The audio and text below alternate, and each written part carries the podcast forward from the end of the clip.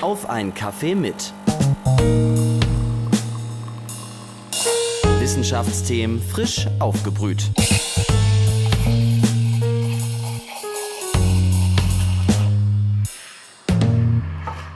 Hallo und willkommen zu einer neuen Folge auf einen Kaffee mit, dem Wissenschaftspodcast der Uni Leipzig. Ich bin Enja Unkert, ich bin Studentin an der Uni und außerdem spreche ich bei einer heißen Tasse Kaffee mit unseren Dozierenden über ihre jeweiligen Wissenschafts- und Forschungsthemen.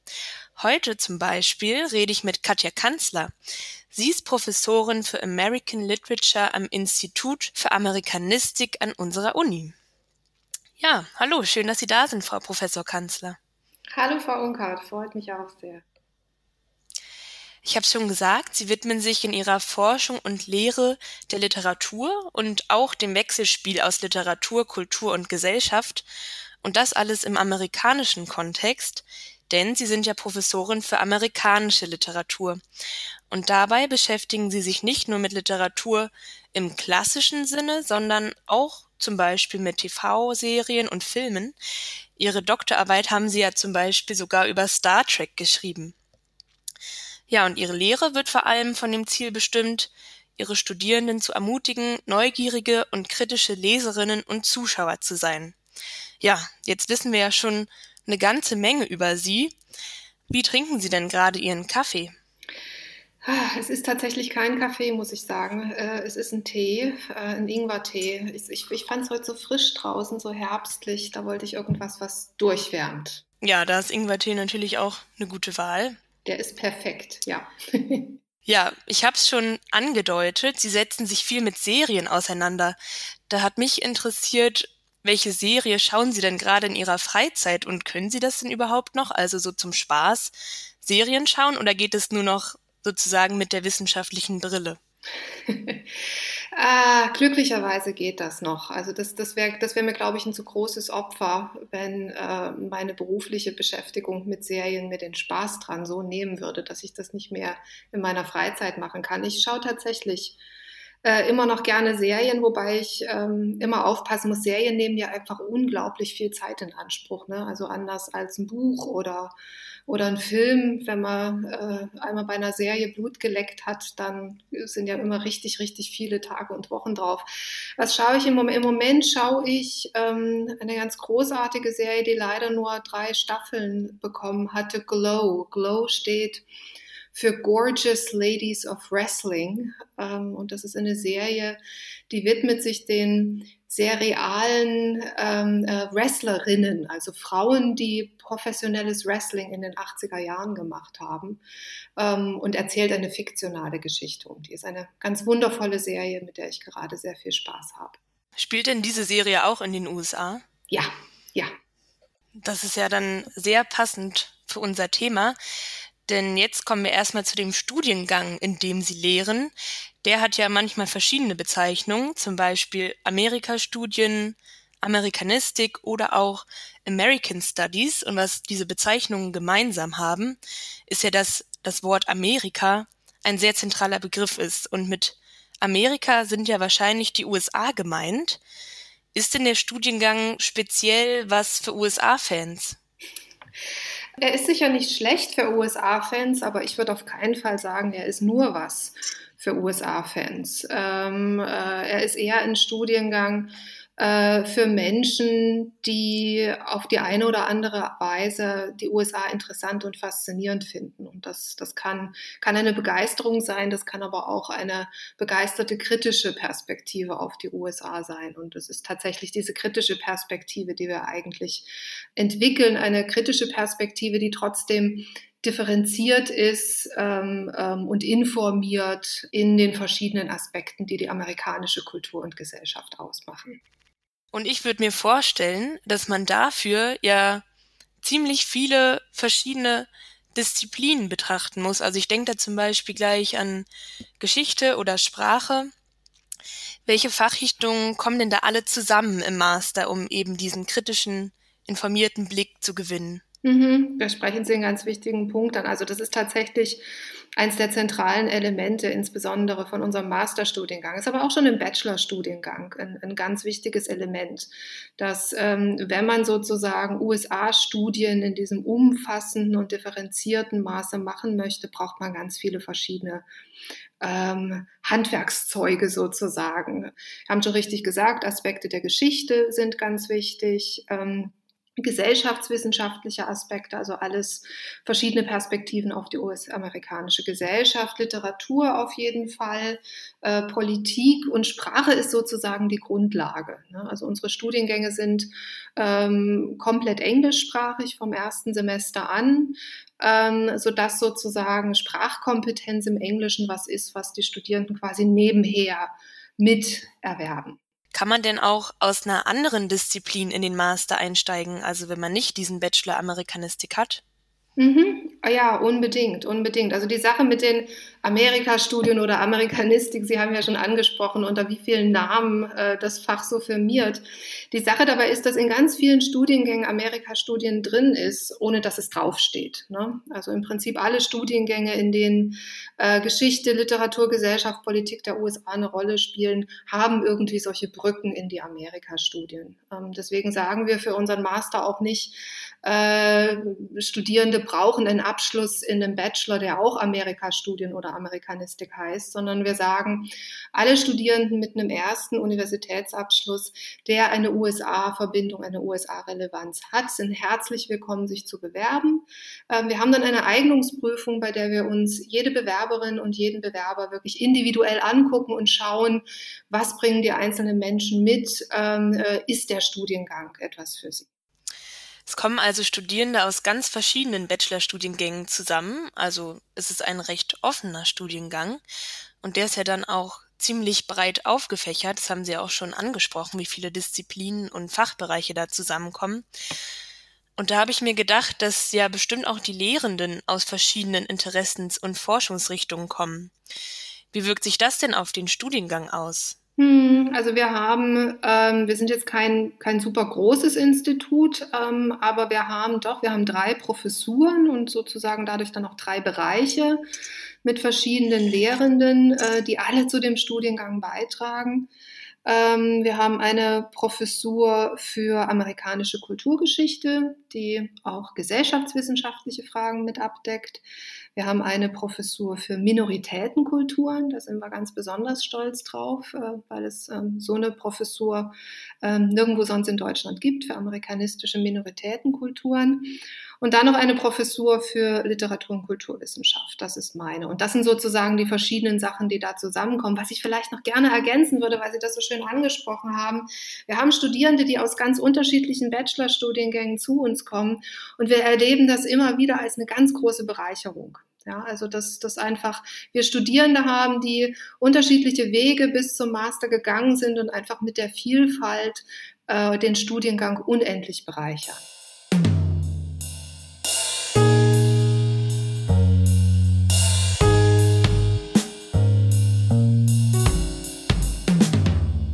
Sie haben es auch schon angesprochen, dass Sie ja in dem Bereich Literatur und Kultur forschen und lehren.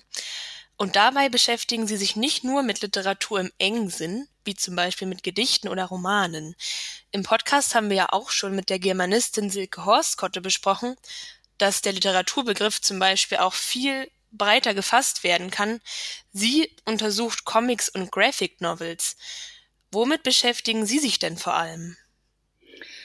Äh, in der Lehre beschäftige ich mich tatsächlich äh, mit ganz viel. Also wirklich vom, von diesen klassischen Formen von Literatur, die Sie auch gerade angesprochen haben, ne, Romanen, Lyrik, äh, äh, Dramatik, solchen Sachen.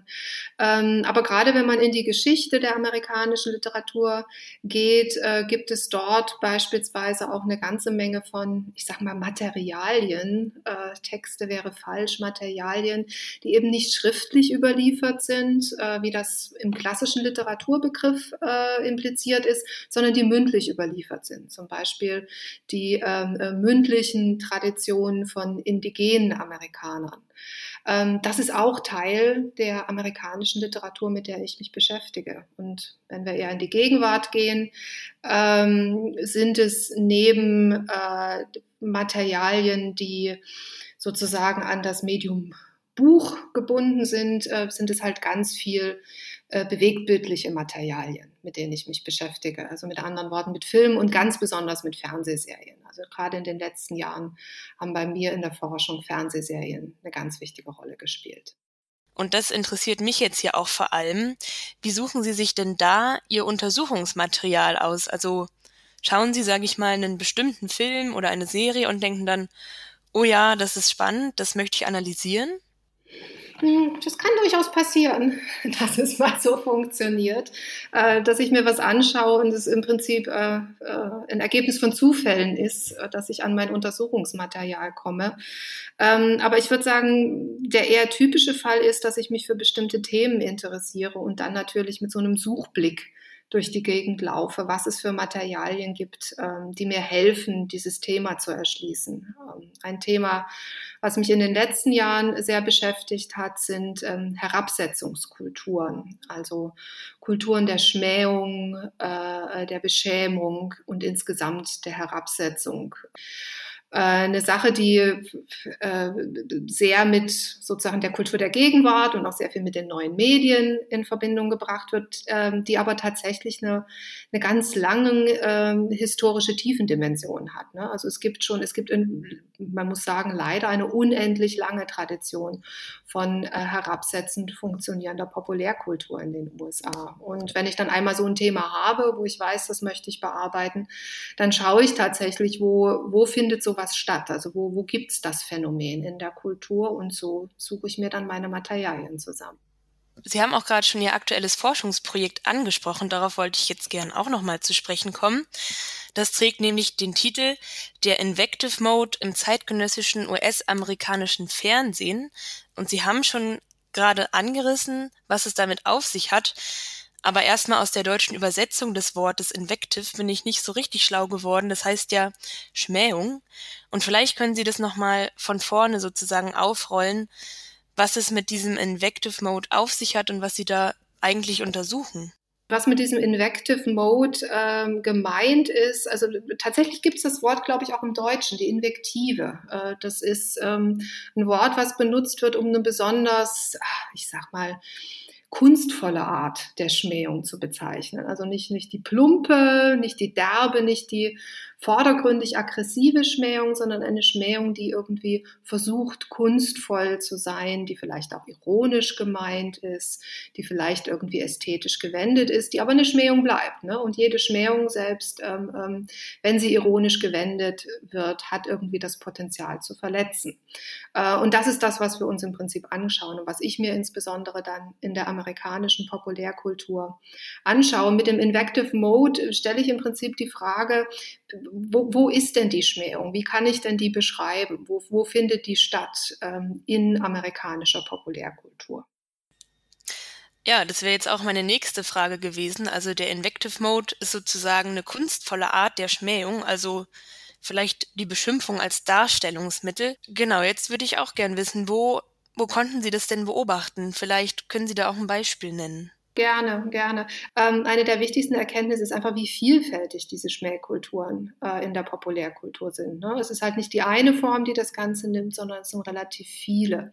Aber um mal ein Beispiel zu nennen, auch was, was ich finde ein besonders spannendes Beispiel, sind Comedies. Ähm, äh, Comedies und generell Humor ist eine unglaublich ähm, wirkungsvolle ähm, äh, Methodik der Schmähung.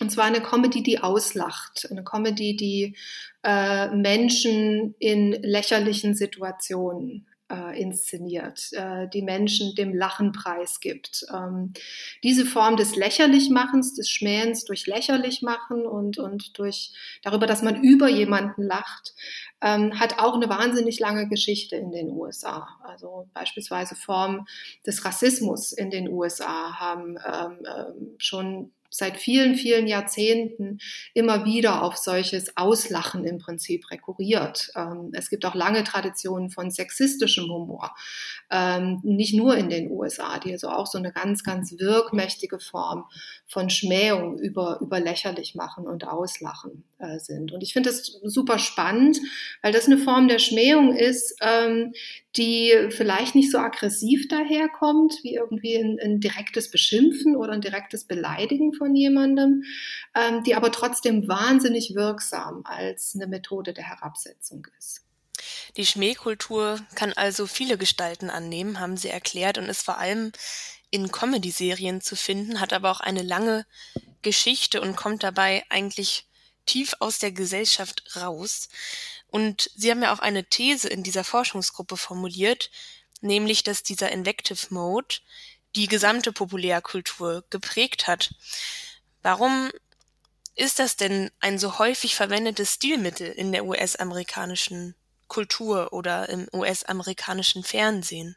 Ja, also was Sie da ansprechen, ist tatsächlich so ein bisschen meine steile These. Ne? Da arbeite ich noch dran, das zu beweisen oder das so ein bisschen zu unterfüttern. Ähm, weil eigentlich in der Populärkulturforschung wird sehr viel betont, dass es in der Populärkultur um Zuneigung geht, also eigentlich um das, um das Gegenteil von Herabsetzung. Ne? Dass es in der Populärkultur darum geht, dass Menschen irgendwie eine Zuneigung gegenüber bestimmten Filmen oder Serien oder Figuren empfinden. Ähm, und ich habe sozusagen die, die Vermutung und will der Vermutung nachgehen, dass eben auch ganz, es ganz viel um Herabsetzung geht. Ähm, und da arbeite ich noch dran, das zu beweisen. Aber meine Vermutung ist, ähm, dass äh, Herabsetzung, gerade wenn man sich anguckt, wie sie ähm, über den Invective Mode in der Populärkultur dann auch realisiert wird, dass Herabsetzung Spaß machen kann. Das ist eine ziemlich grausame Einsicht, äh, das zu sagen, aber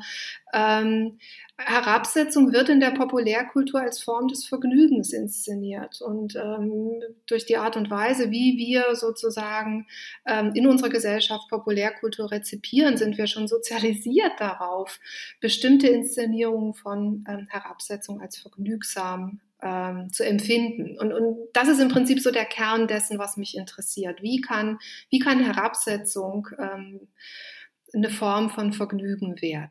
Ja, sowas in die Richtung habe ich mich auch gefragt, nämlich ob das jetzt irgendwie was per se Negatives ist, dieses Stilmittel, oder ob das vielleicht auch einen bestimmten Nutzen hat. Ich habe zum Beispiel auch darüber nachgedacht, dass es ja vielleicht auch, naja, dass man, wie Sie es gerade schon gesagt haben, dass man Zuneigung empfinden kann, aber vielleicht auch gerade für die Charaktere, die beschimpft werden. Ja. Wie funkt, also wie kann das denn auch einen Nutzen entfalten, dieses Beschimpfen? Ja, das ist ein total guter Gedanke. Ne? Also das ist ja immer eine, eine Inszenierung von Beschimpfung oder Herabsetzung oder lächerlich machen.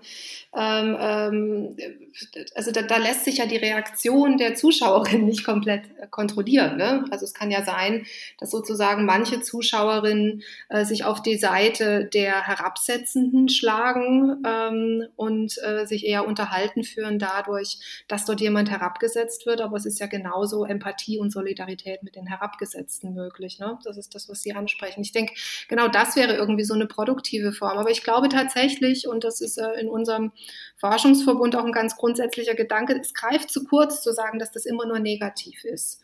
Ähm, ähm, ganz viele Formen beispielsweise von politischem Aktivismus, von progressivem politischen Aktivismus arbeiten mit bestimmter Form der Herabsetzung, nämlich der Herabsetzung von äh, bestimmten Machtpositionen, von bestimmten ähm, ähm, Herrschaftspositionen.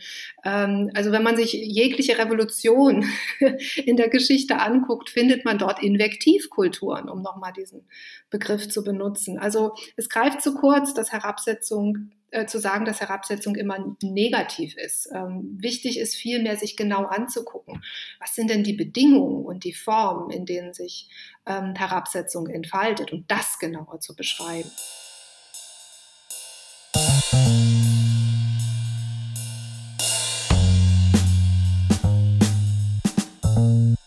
Diese Herabsetzung findet sich also auch in der Politik wieder. Und wenn wir jetzt schon beim Thema Verbindung zwischen Film und Literatur und dem echten Leben in Anführungszeichen sind, da würde mich jetzt auch interessieren, wie das denn noch bei anderen Themen funktioniert.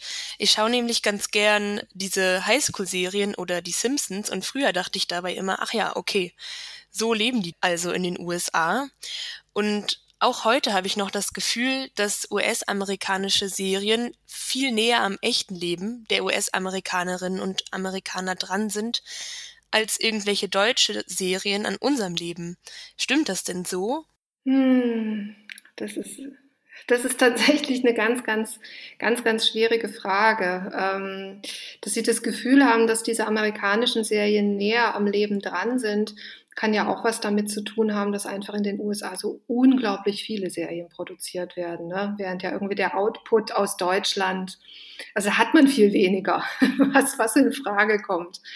Ne? Also was Serien wie gerade jetzt die Simpsons, da ist es ja, glaube ich, sehr offensichtlich. Also das ist ja das behauptet ja überhaupt nicht eine dokumentarische Serie zu sein, aber ähm, darin, dass es halt letztlich ja eine, eine sehr auf eine bestimmte Weise auch überzeichnete Satire ist, ähm, sagt sie sehr viele kluge Sachen über die amerikanische Gesellschaft. Ne? Und vielleicht so auf der Ebene würde ich sagen, ja, da ist ganz viel amerikanische Populärkultur und gerade amerikanische Fernsehserien, die äh, nicht halt irgendwie so eine eins zu eins Abbildung äh, der US-Gesellschaft bieten, die aber im Prinzip der, der Gesellschaft eine bestimmte Art von Spiegel irgendwie vorhalten, ähm, über den sich ähm, die Amerikaner im Prinzip selbst beobachten können und über die wir natürlich auch ganz viel über die Amerikaner lernen können. Aber ich glaube auch über uns. Also ich glaube tatsächlich auch, dass amerikanische Serien absolut auch in, in, ähm, eine Plattform sind, die uns vielleicht hilft, besser uns selbst und unsere eigene soziale Umwelt besser zu verstehen. Welche Aspekte interessieren Sie denn besonders bei diesem Zusammenhang zwischen Serien und echtem Leben? Es ist ja ein riesengroßes Thema. Worauf spezialisieren Sie sich denn da? Das ist, glaube ich, sehr unterschiedlich mit den verschiedenen Forschungsthemen, auf die ich mich dann halt konzentriere, mit den verschiedenen Forschungsschwerpunkten. Ne? Ähm, ich hatte jetzt schon von den Herabsetzungskulturen gesprochen. Ähm, vielleicht ein anderes Beispiel, das ich noch kurz anschneiden kann, das haben Sie vorhin auch schon mal erwähnt. Ähm, Star Trek. Star Trek begleitet mich seit meiner Dissertation ähm, und äh, dankenswerterweise gibt's die Serie auch noch und es wird immer noch, äh, äh werden immer noch neue, neue Elemente des Franchise produziert. Ähm, und was ich an der Serie, die ja auch überhaupt nicht dokumentarisch ist, ne, ist eine Science-Fiction-Serie, ähm, aber was ich an der Serie so spannend finde, ist, ähm, dass, dass sie immer ein Versuch war, ähm, sich eine bessere Zukunft vorzustellen. Ähm, also von der ersten Serie, die in den 60er Jahren produziert wurde, bis im Prinzip zu den Serien, die jetzt in den letzten Jahren auf den Markt gekommen sind. Star Trek war immer eine der letzten großen Utopien, ein Versuch, ein, ein, Moment, wo die amerikanische Gesellschaft sich die Frage gestellt hat, wie könnte eine bessere Zukunft aussehen? Ähm, und die Antworten, die die verschiedenen Star Trek-Serien im Laufe der letzten ach, mehr als 50 Jahre gegeben haben, die Antworten waren immer, waren immer unvollkommen, ja, und das waren immer Antworten, die ihrer Zeit verhaftet waren. Ne? Also die Serie aus den 60er Jahren hat sich noch vorgestellt, dass die Zukunft natürlich ähm, äh, in den Händen weißer Männer liegt und das, das hat sich dann auch jetzt geändert. Aber was ich spannend an Star Trek beispielsweise finde, ist halt immer wieder dieser neue Versuch, diese neu gestellte Frage, wie sieht eine bessere Zukunft aus? Neben der Beschmähungskultur und Utopien, wie Sie sie in Star Trek untersucht haben, geht es ja im US-amerikanischen Fernsehen auch viel um Politik, zum Beispiel in der Serie House of Cards. Wie werden denn zum Beispiel politisch brisante Themen wie die Präsidentschaftswahl, die ja in diesem Jahr ein sehr wichtiges Thema war und ist, in Serien aufgearbeitet? Da gibt es tatsächlich sehr, sehr, sehr, sehr viele Serien. Ne? Also House of Cards war ja ähm, eine der großen Serien äh, noch vor ein paar Jahren. Ähm, Scandal war eine andere äh, vor ein paar Jahren. Eine, die ich sehr gerne geschaut habe, war Wieb, die Vizepräsidentin, äh, eine Comedy, ähm, die auch vor ein paar Jahren gecancelt wurde. Im Moment gibt es sehr wenige Serien, äh, die sich äh, der Präsidentschaft und ähm, damit dann auch potenziell den Präsidentschaftswahlen widmen. Ähm, Ich glaube, die Serie, die ich im Moment am spannendsten finde, ähm, was das angeht, ist tatsächlich auch eine ältere Serie, ähm, The West Wing, die, glaube ich, die meines Wissens nie so richtig im deutschen Fernsehen gelaufen ist. Kann sein, dass sie mal auf irgendwelchen Spartenkanälen gelaufen ist. Ähm, das ist eine Serie aus den frühen 2000er Jahren. Ähm, und ich finde die unglaublich bemerkenswert, weil die Serie die amerikanische Präsidentschaft im Prinzip als eine Heldengeschichte erzählt. Ähm, also der, der Präsident, Präsident Bartlett in der Serie hat sich mit sozusagen mit Haut und Haaren dem Dienst am Gemeinwohl verschrieben, ist, ist super kompetent, hat äh, einen Doktor in Wirtschaftswissenschaften, hat sogar einen Nobelpreis in Wirtschaftswissenschaften gewonnen und ist halt dieser wahnsinnig engagierte und wahnsinnig kompetente Präsident, umgeben von lauter auch wahnsinnig kompetenten und wahnsinnig engagierten äh, Mitarbeiterinnen und Mitarbeitern. Und die Serie erzählt im Prinzip deren äh, heldenhafte Arbeit und, und erzählt es völlig unzynisch, völlig unironisch, wirklich als eine Heldengeschichte. Was ich spannend finde, ist, dass jetzt erst vor ein paar Wochen wurde eine Episode von dieser alten Serie nochmal neu inszeniert. Ähm, ähm, und zwar wirklich ganz originalgetreu. Also es wurde nicht irgendwie was geändert, ähm, sondern es wurde wirklich nochmal eine dieser alten Episoden nochmal neu inszeniert und neu ausgestrahlt und hat für eine ganze Menge Resonanz in der amerikanischen Öffentlichkeit gesorgt. Und ich finde das, das finde ich gerade sehr spannend und sehr bezeichnend. Jetzt haben wir ja schon viel über Serien gesprochen. Sie haben ja auch ganz viele aufgezählt. Und mein Eindruck ist auch, dass es sogar immer mehr werden. Und jede dieser Serien bringt natürlich immer neue Themen mit sich. Und ebenso könnte man ja auch jede dieser Serien wieder wissenschaftlich auseinandernehmen und untersuchen. Wie kommen Sie da denn hinterher bei dieser riesigen Menge? Verlieren Sie da nicht irgendwann auch den Überblick? Äh, also wenn ich versuchen würde, einen Überblick zu behalten, dann wäre ich, glaube ich, wirklich verloren. Also das ist, glaube ich, überhaupt nicht machbar. Nee, nee, also das versuche ich überhaupt nicht. Also glücklicherweise gibt's äh, in meinem Freundes- und Bekanntenkreis genügend Menschen, äh, die mich mit begeisterten Berichten versorgen äh, und mich aufmerksam machen auf Sachen, äh, die ich mir mal anschauen sollte. Und ansonsten äh, begnüge ich mich mit der Einsicht, dass es unmöglich ist, alle Serien auch nur ansatzweise mal, mal angeschaut zu haben, genauso wie es unmöglich ist, äh, jeden amerikanischen Roman, der jedes Jahr rauskommt, auf dem Schirm zu haben. Also dafür ist es einfach zu viel und das finde ich auch gut. Ich finde es irgendwie beruhigend, dass da so viel draußen ist, dass es ein einzelner Mensch gar nicht alles durchdringen kann.